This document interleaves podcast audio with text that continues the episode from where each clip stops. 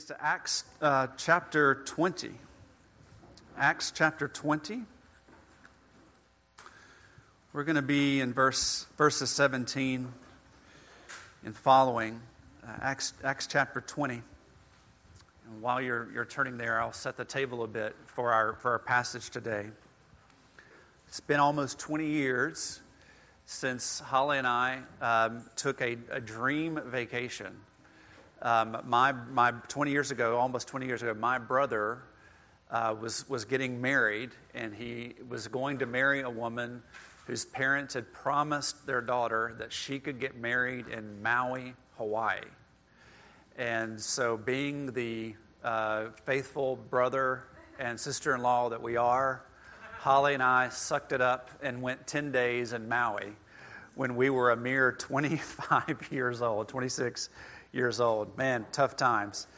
Um, and of course, uh, you uh, we had many, many wonderful experiences, as you might expect you would have as a newly married couple on a second honeymoon, basically, uh, in, in Hawaii.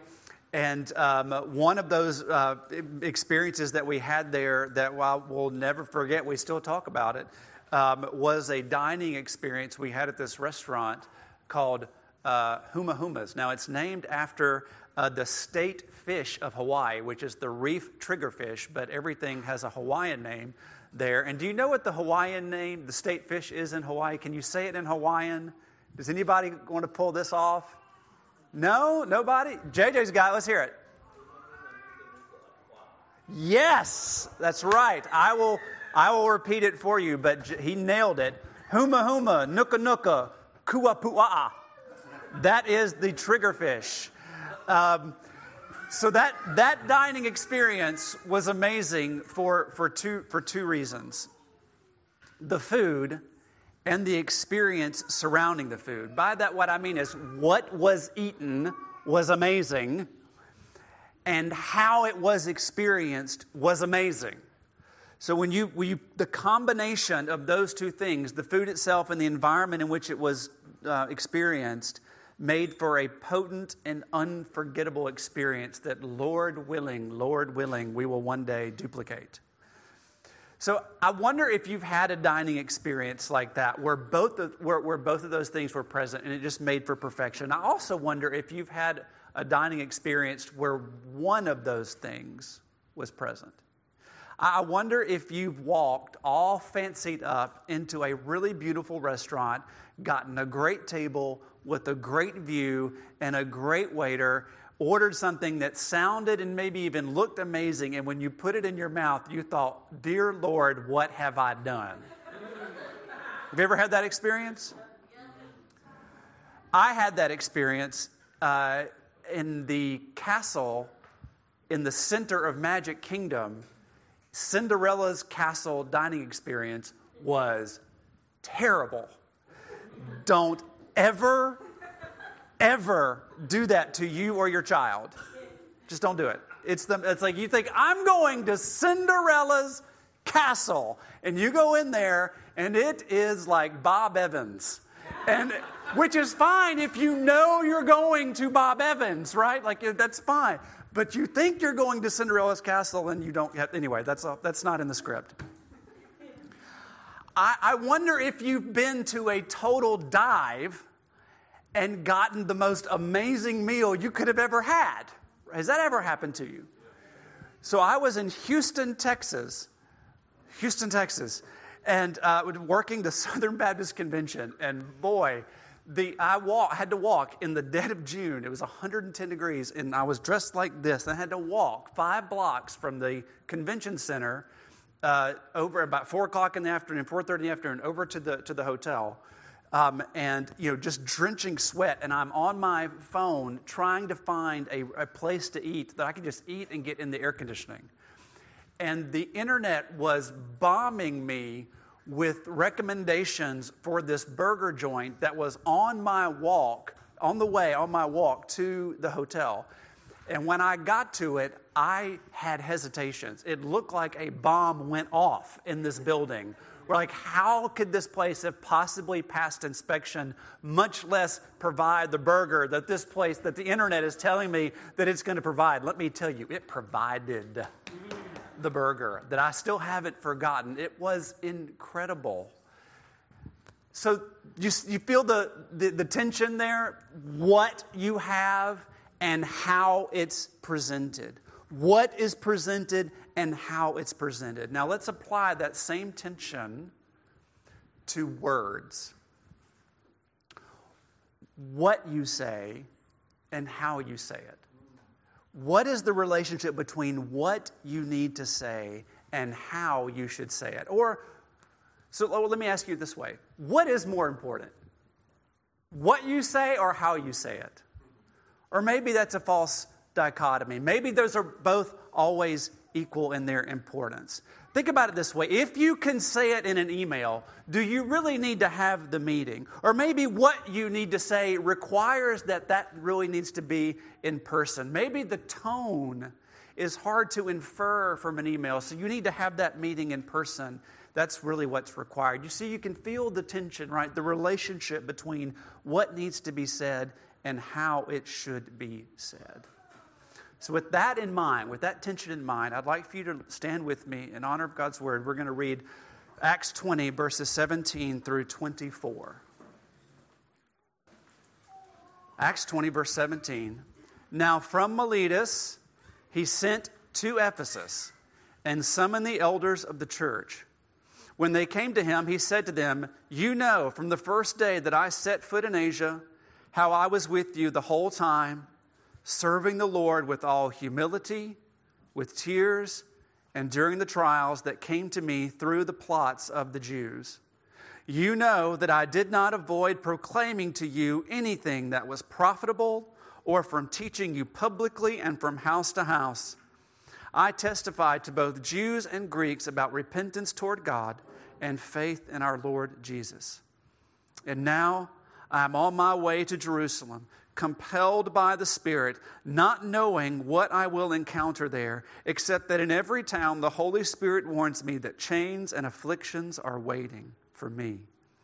But I consider my life of no value to myself, and my purpose is to finish my course and the ministry I received from the Lord Jesus to testify to the gospel of God's grace." This is the word of the Lord. You may be seated. Now, does that passage sound like something that you'd like to hear in person, or is it something that you'd like to get in an email? What's the tone? What's the way? Do you think that the Ephesian church, the, that the elders were glad to hear this in person from Paul? Or do you think they thought, you know, you could have just sent a letter? Lord knows, Paul, you love to like write letters. You could have just sent that. But the fact that Paul, you see this in verse seventeen, from Miletus, he sent to Ephesus.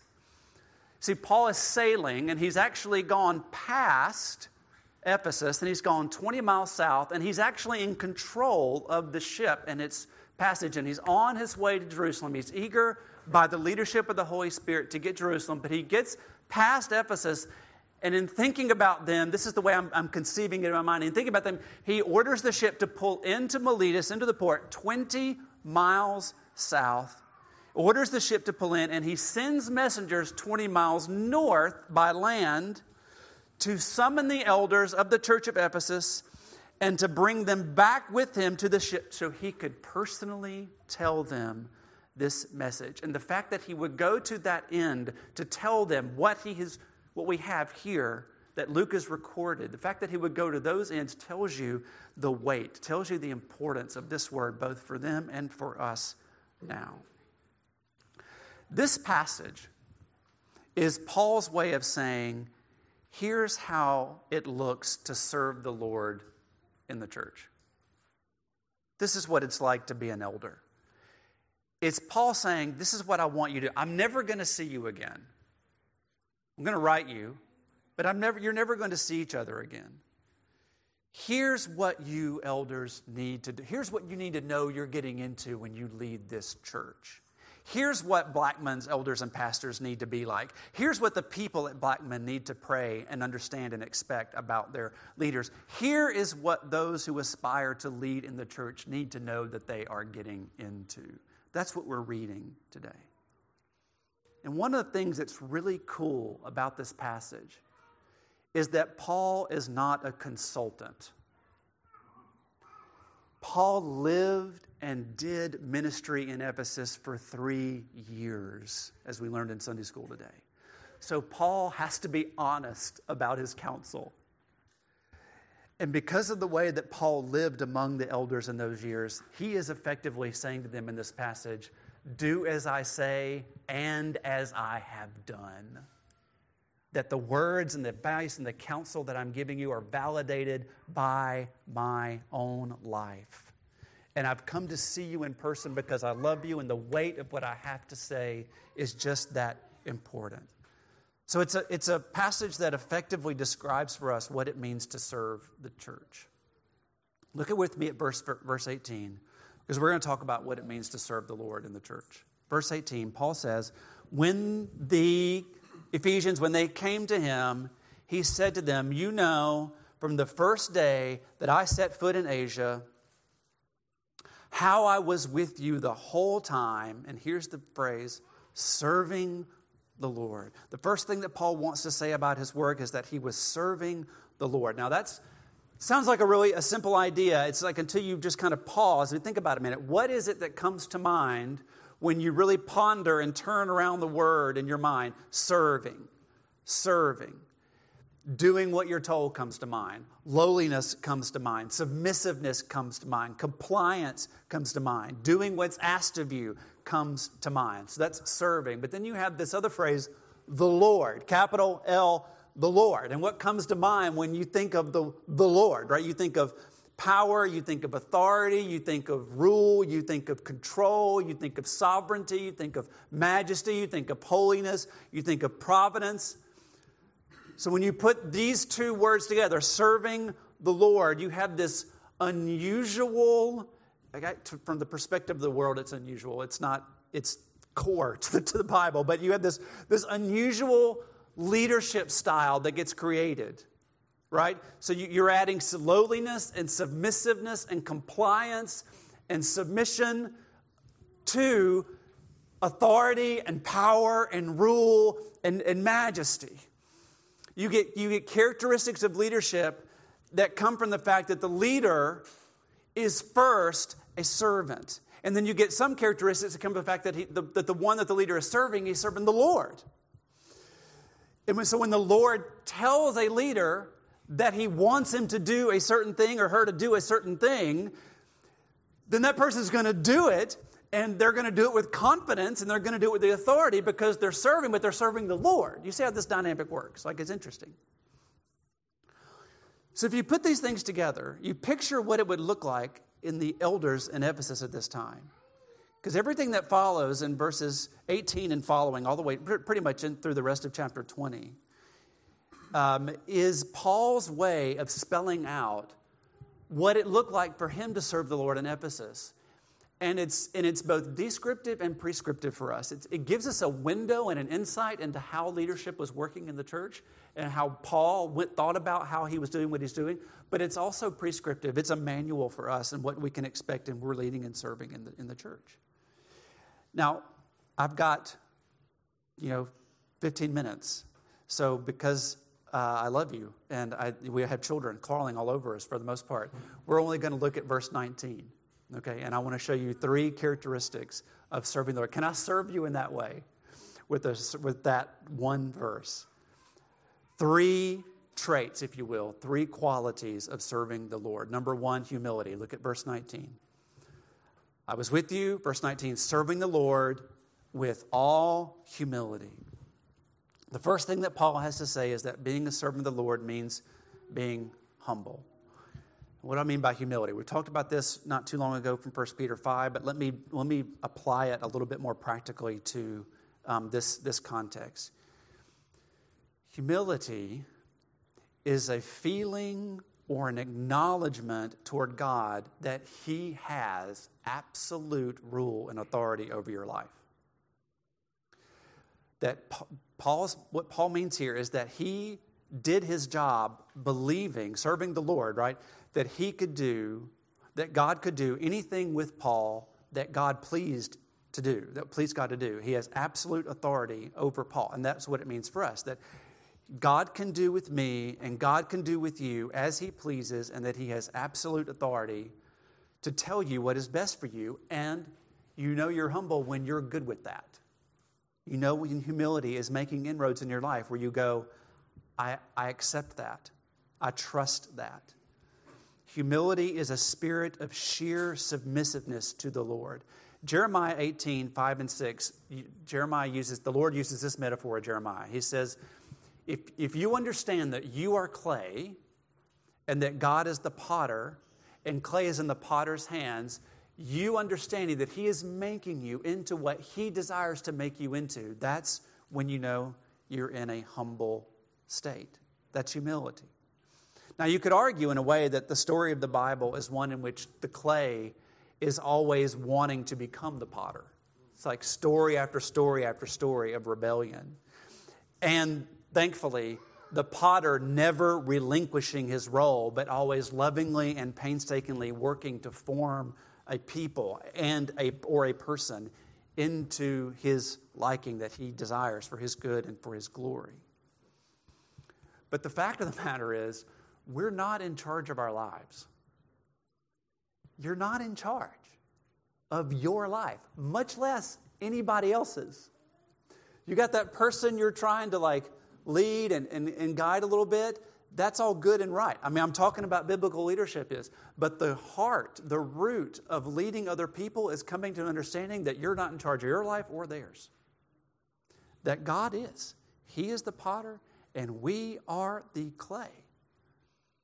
And we can come to that. It helps. It helps to get to that place if we can understand that, that God being the potter is making us into something that is both beautiful and useful. When I, when I get to the place where I, when I can trust God that no matter what is going on in the circumstances, the relationships in my life, that he is doing something that is, that is both beautiful and useful, I'm becoming a more and more humble person. And what do I mean by beautiful and useful?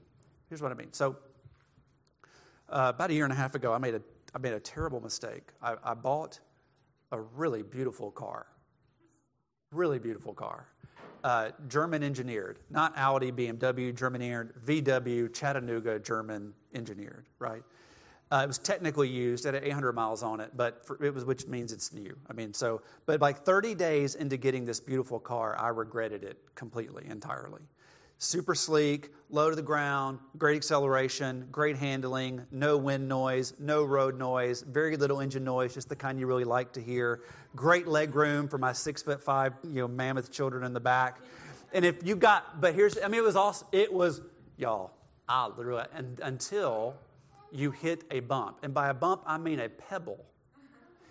If you hit anything in the road that you could visually see was going to be a problem in the road. I mean, smallest, to, to, much less anything significant. If you hit anything, your teeth would rattle because the cabin of the car felt every single thing on the road. And as it turns out, I live on a road that is not really smooth.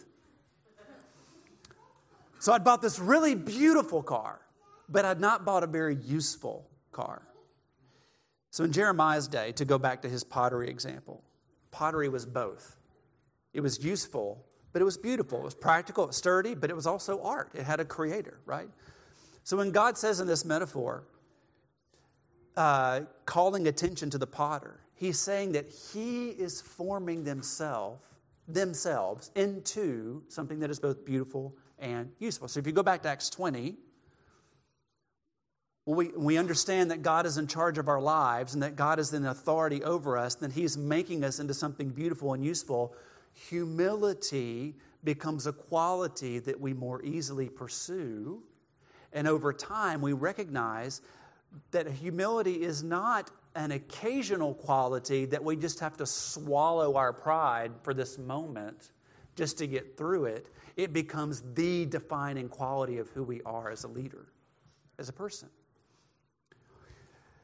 Now, so that's, that is, so when Paul says serving the Lord with humility, he means first that in relationship to God, he is submitting to the sovereignty and providence and the, the, the potterness of God, that God is in charge of his life. But that has a relational impact. Paul's not just, when he talks about humility, he's not just talking about how he submitted to the authority of God. He's also talking about how it impacted his relationship with the Ephesians and with the people that he had ministered to in Ephesus, right? That's the relational result of this, because if you're leading, that inherently means that there are followers and there's a relational component to what you're doing. So he's not just talking about humility before God. He's talking about humility in relationship to other people. Um, the Sermon on the Mount, Jesus uses the word meekness to define this. It's when you realize more and more every day just how indebted you are to God and how what he's doing with you is better than what you could do to yourself. That naturally has the effect of meekness in your relationship with other people. It's the opposite of feeling that everybody around you owes you something.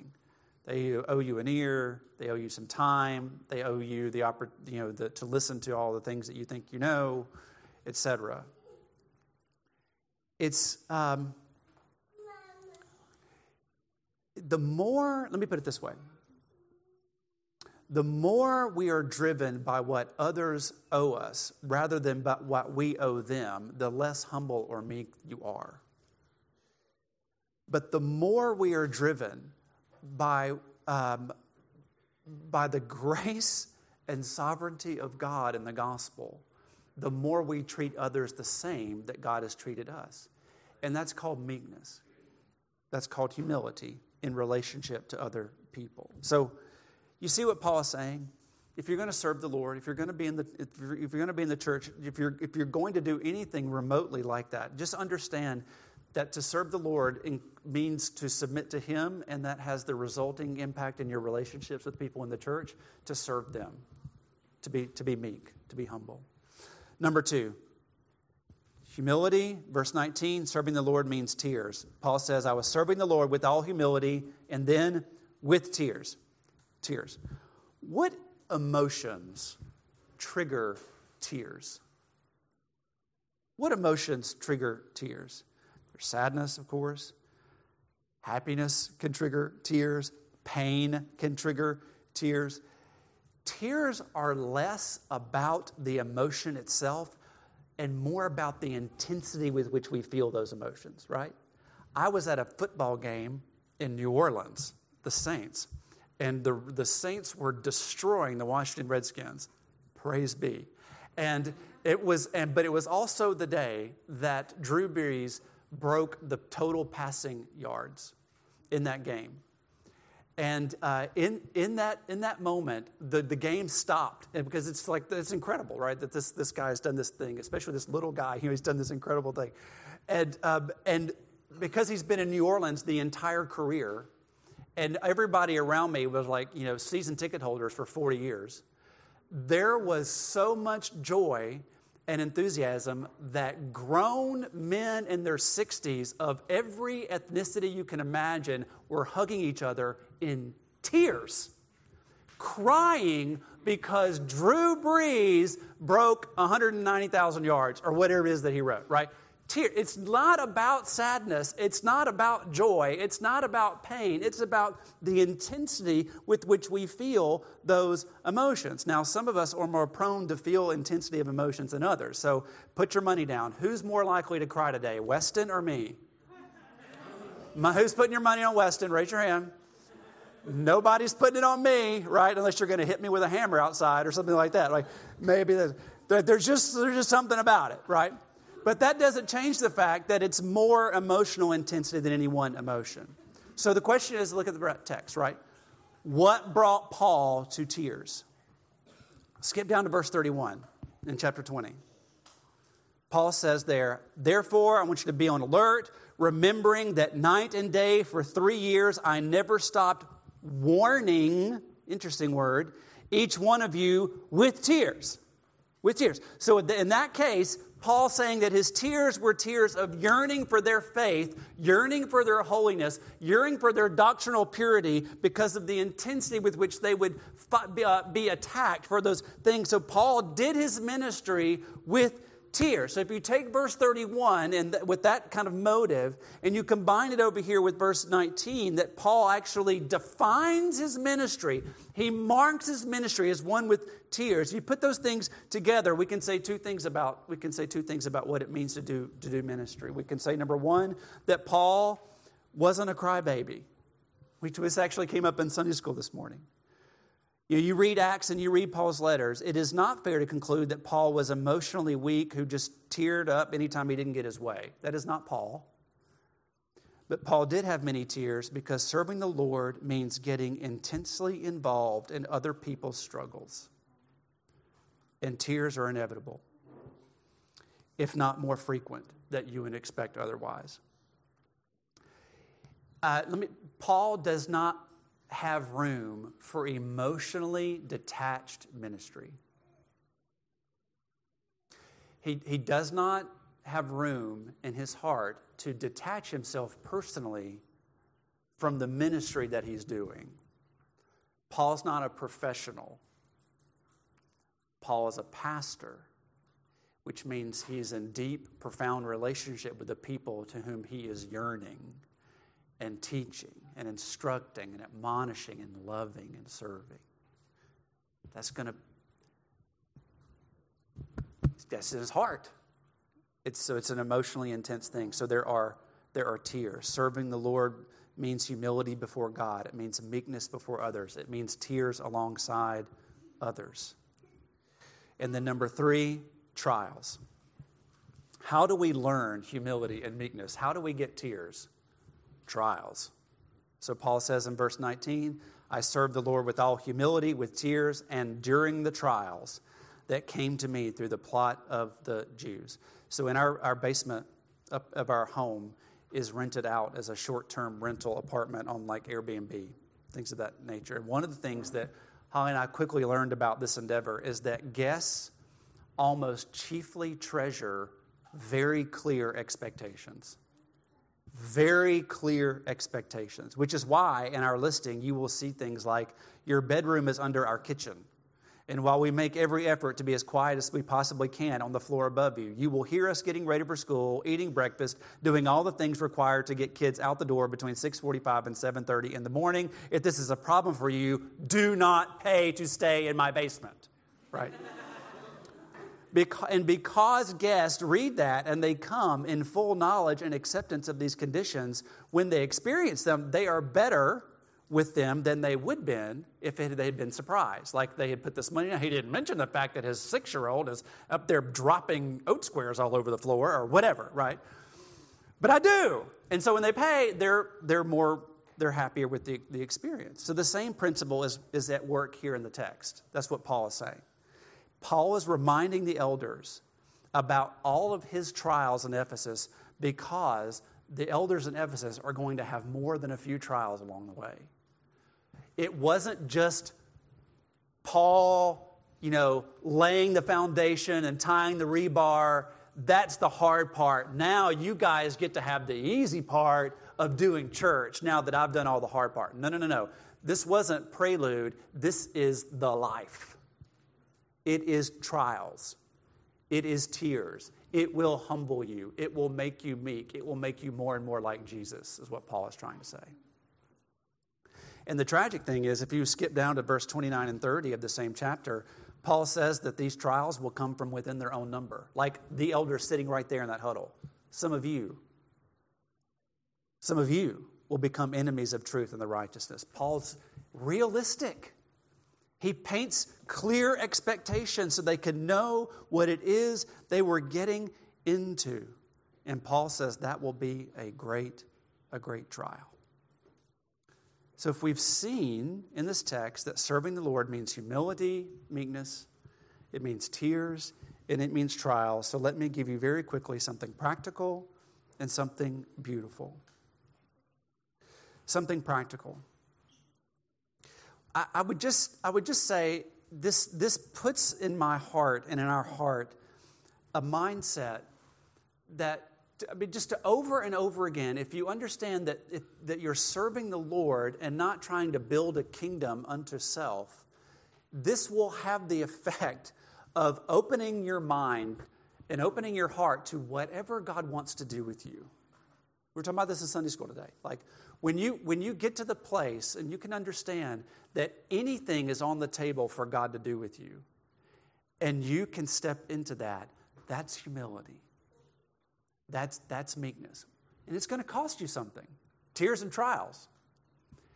But but that is a practical takeaway from this text. It is to have to practice the mindset of, what does God want to do with this? What does God want to do with that? What does God want to do with this? And allow His sovereignty and His Spirit to lead and guide and teach. If you are in ministry or have been in ministry and you've shed many, many tears, I want you to be comforted because you are in good company.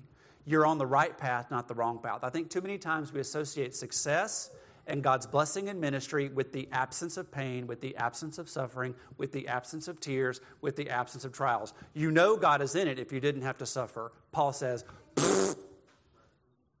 You know God is in it if you are serving the Lord humility, suffering tears, and suffering trials. That's the biblical model. I don't think I could have done the pfft in like six months ago in the COVID thing. I think that would have been really, really bad. Now I can do it. All right. Number three, trials. If you were in a trial, and we are almost always in one or coming out of one or going to one, like we're all in a process of that, don't forget the word of James. Count it joy, brothers, when you fall into trials, knowing that it is testing your faith and it's producing steadfastness, which will have its full effect, making you perfect and complete, lacking in nothing. Perfect and complete, lacking in nothing. Does that sound like a state you want to have in your life? Yes. How do you get there? Trials. Trials. So those are some very practical things. But then there's something beautiful about this passage. Serving the Lord, as Paul calls it, is we have it is often equated in our culture. We it's Christian culture. We use this phrase a lot. We say it's being the hands and feet of Jesus. Well, Trevin Wax just recently wrote, "Don't forget what happened to the hands and feet of Jesus." Right? This this passage of, of humility, this passage of tears, this passage of trials, it points me to the hands and feet of Jesus, who humbled himself, leaving heaven, coming to earth, living the life of, of, that I could not live, and paying the price that I could not pay through many tears and through many trials. Humility, tears, and trials, they define the ministry of Jesus. They this this passage points us to the one who did all of that for you and for me. So I would say, believe. Believe this. Give your life to Him. And your life will look a whole lot more like His, and you will be a whole lot more like Him, and you will you will find a wholeness, and you will find a wellness, and you will find a peacefulness that, that only the gospel can provide. That's That's this passage today. Let's pray together in response.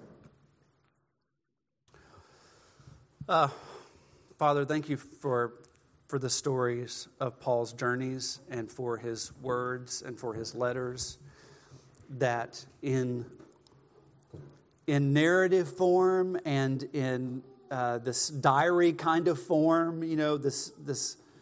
this transpondence kind of way, we can get a picture for what it meant to lay one's life down for the gospel. And, and Father, thank you for not sugarcoating these stories. For these, thanks for not making this a marketing piece in the Bible. Thank you for making it real. We, we have clear expectations about what it means to serve the Lord. There are glorious moments. There are joyful moments. There are moments of abundance, and there are pictures and, and experiences that remind us of what heaven's going to be like all throughout ministry. And Paul had some of those in Ephesus. But when he looked back at the totality of his ministry, he saw humility and, and meekness and tears and trials. And so, Father, we're, we want to be really cognizant of that. it, as we give ourselves to serve the Lord in and through the local church. So help us to come boldly with full awareness, counting the cost, knowing where it's, knowing where you're going to lead and what it's going to cost, living with humility, accepting the tears and the trials, being made perfectly complete through them and by the gospel. This is our prayer. We ask it in Jesus' name. Amen.